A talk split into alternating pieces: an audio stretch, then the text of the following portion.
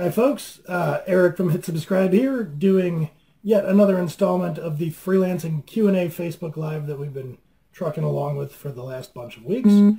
Uh, today's topic is uh, website. Uh, so if you're going to go freelance, do you need a website? What should that website be like, etc. All questions about your website answered, I guess. Um, so the first thing I want to address here is the question of do you need a website? And, and the answer is no, you really don't. As a freelancer, um, in all practicality, all you really need to be able to do to succeed at freelancing is collect money. Um, and it's preferable if you can also deliver something of value in exchange for that money. And I'm only kind of kidding. Collecting money is the absolute most important thing that you can do. There is no business without it. And uh, having a deliverable that you actually deliver is also uh, almost as important. Um, without that, like you could probably still collect money, but you might get sued or whatever. Anyway, um, I'm being a little bit flippant, but um, I'm doing it to drive home a point, which is that you can freelance perfectly well without your own website or business cards or anything else. So uh, right off the bat, understand that that a website is kind of a decoration, especially early on uh, when it comes to freelancing. Um, it's an easy way to distract yourself. It's a way to procrastinate and not actually get going, going out there and generating leads and stuff.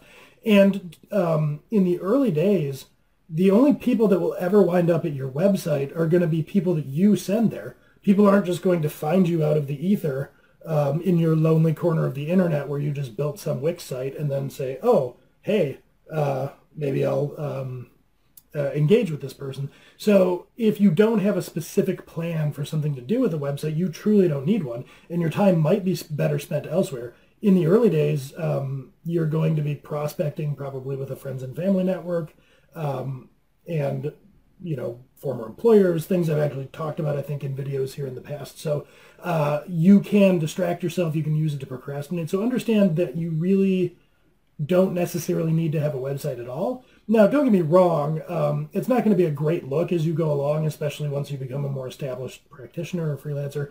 Um, to not have a website, that'll start to seem strange, but it isn't a deal breaker. And I think I've said this in a previous video. Um, if anybody ever asks you why you don't have a website, you could just say that um, you're refining your offerings, and so you don't want to put anything up until it's solidified. I promise you that answer will satisfy any prospective client. People will say, oh, fair enough whatever, I don't really care. Can you help me with X in exchange for money? So um, I really want to drive that home. Now let's talk about when should you have a website? Like what's the right time to build one? Um, the first uh, way I would answer that is when it starts to become a part of your marketing. So if you are out prospecting, you've gotten a few leads, you've done business a few times, now you might want to have a website for um, kind of a number of different reasons if, for instance, you want to start um, blogging and promoting uh, blog posts in other venues to try to uh, attract people in and to get them to uh, see the content that you have, to be exposed to you, uh, you, in order to blog, would need a website. So you might have some rudimentary marketing play that requires having a website.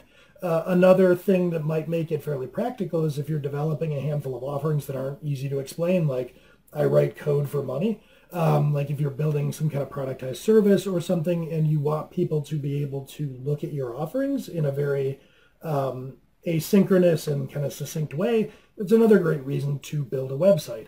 So um, you really want to be looking at kind of a, a, um, a specific purpose. Who is going to be coming to this website and when and why and what do you want them to do? Until you can answer questions like that, um, it's not super important, but once you start to find that it would be expedient for that, then sure. So like for instance, um, I talked about business cards. Like let's say that you find yourself out, uh, it isn't 2020 slash 2021. You find yourself out at a lot of conferences, trade shows, um, and you talk to a lot of people. Maybe you decide that you're going to have business cards. Well, um, the people you hand a business card to probably aren't going to just call you um, but they might want to go research more about you. So that might be the time where if you're going to be handing out these business cards, you print a website on them, and then um, that's a way that they can learn more about you. But that is a mm-hmm. specific plan for somebody who's going to visit your website and then do something next. So uh, that plan is important, and that's when you should uh, build a website. and another thing that I'll say in terms of when you ought to have one is um, when it becomes like technically expedient. For instance, um, if you're uh, say the lowest tier on your offering ladder is you're selling a book or um, some kind of thing like that, or you have a, a forum where people can sign up for an email uh, emailing list. Usually, you're going to, from a pure technical standpoint, need to have a website where that stuff takes place. So the um, general answer to the question, when should you have a website, is when you have some kind of business case for having one. And I wouldn't build one before that because, again, it's just a way to procrastinate and um, it actually kind of opens you up to some exposure. Uh, meaning if you have a no website and you explain that, that's better than having a, a bad website or a website that crashes or something. So uh, it is a maintenance burden and it's a non-zero cost, both in terms of actual out-of-pocket expense, but like your exposure, the cost of maintaining it in terms of your personal labor. So it has real cost. You need to have something that makes a case for return on investment there. Mm. Um, another question that a lot of people would ask is, uh, what should you use to build the website? Honestly, kind of whatever. Um, WordPress, Wix, I would say as an aspiring freelancer, um, if you're especially like if you're non-technical at all, just get something that you can DIY yourself into something that looks like uh, a reasonable website. And honestly, these days, go to any like SaaS company or whatever, every website is the same. Just get like the theme with Divi or whatever that makes the website that everybody has and do that. Uh, I get that you might want to stand out from the pack. Do that with your offering. Uh, do that with your value proposition. It wouldn't really bother trying to do it with your website. That's just me. So um, anything where you can DIY, and honestly, for those of you that are engineers, especially you, uh, DIY it with something like Wix, and I'll tell you why. Because there is nothing more that a designer or technical person will do than use the website as an opportunity to procrastinate doing nonsense. So you're going to say, oh, I mean, I'm an engineer. Why would I go through Wix or whatever? I could just hand build a website on my own. So, like, don't do that. That's such a waste of time. Uh, I get that it would feel good. You're thinking like, hey, uh, this is the thing where I show people how awesome I am, or not really. People aren't going to come to your website and be like, oh, I'm going to hire this guy because he built a great website. I mean, like, uh, I guess, but then you're kind of making a commodity pitch. Just have a good, succinct website that like explains your value proposition, is easy to read and is simple to maintain. I promise you, you will be happier in the long run for it. Uh, and I say this from experience. You know, the first thing I did when I hung out my shingle is I took a WordPress website and I edited the actual WordPress PHP code so it was like something of my own creation. That was such a bad decision. I could never really do WordPress updates. I had to maintain this PHP thing that I didn't really want to maintain for years until I was like, yeah, this is stupid. I'm just going to go with a stock theme. So uh, learn from me. Don't don't do that. Um, one thing I would say is don't make a website on something like WordPress.org or some platform that looks like you're uh, trying your hand at hobby blogging or something.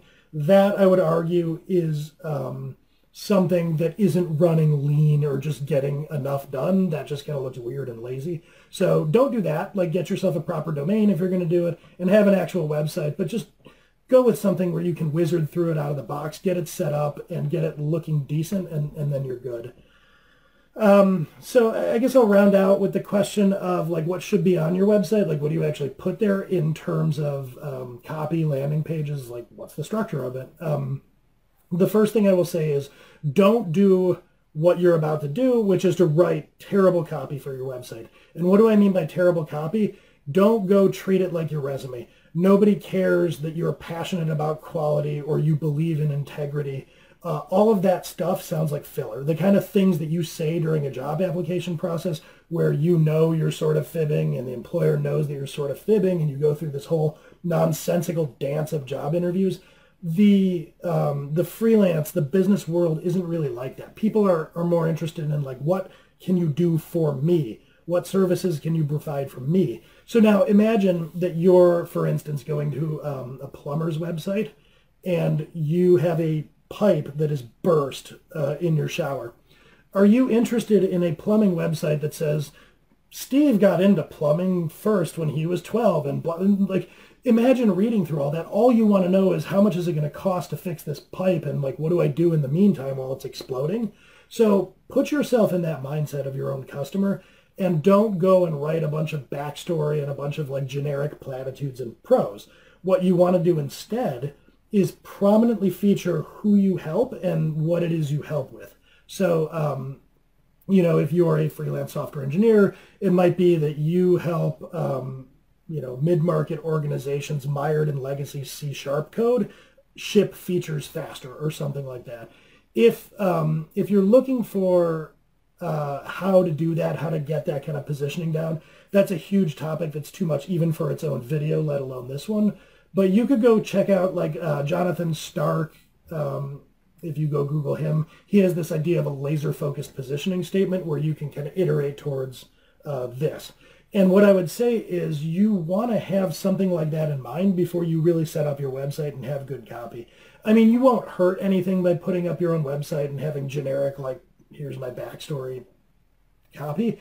Um, but I would encourage you to have it better thought out than that when you put it up so that you're not going back and kind of revisiting your old effort.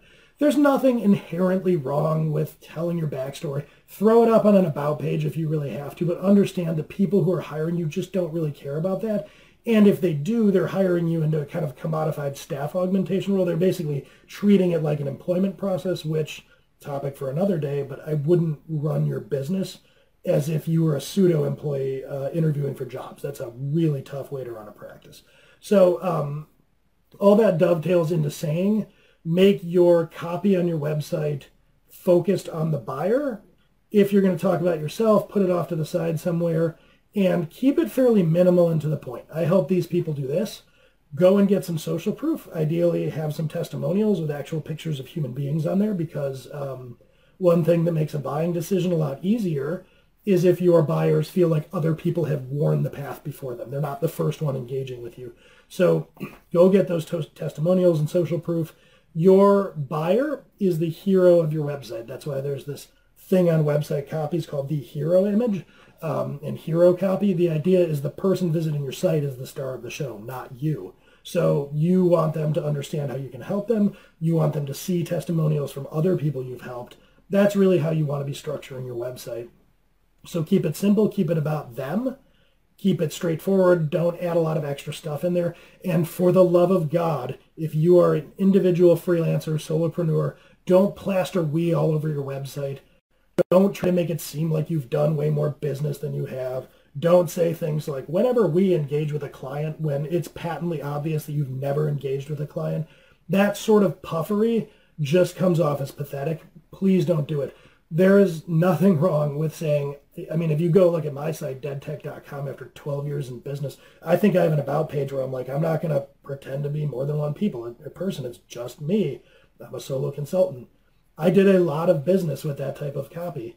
I felt no embarrassment about it. I did work for boards of directors, CIOs as a management consultant. Lean into it. It's it's just you. You're an indie consultant. That's great. That's a respectable thing to be doing.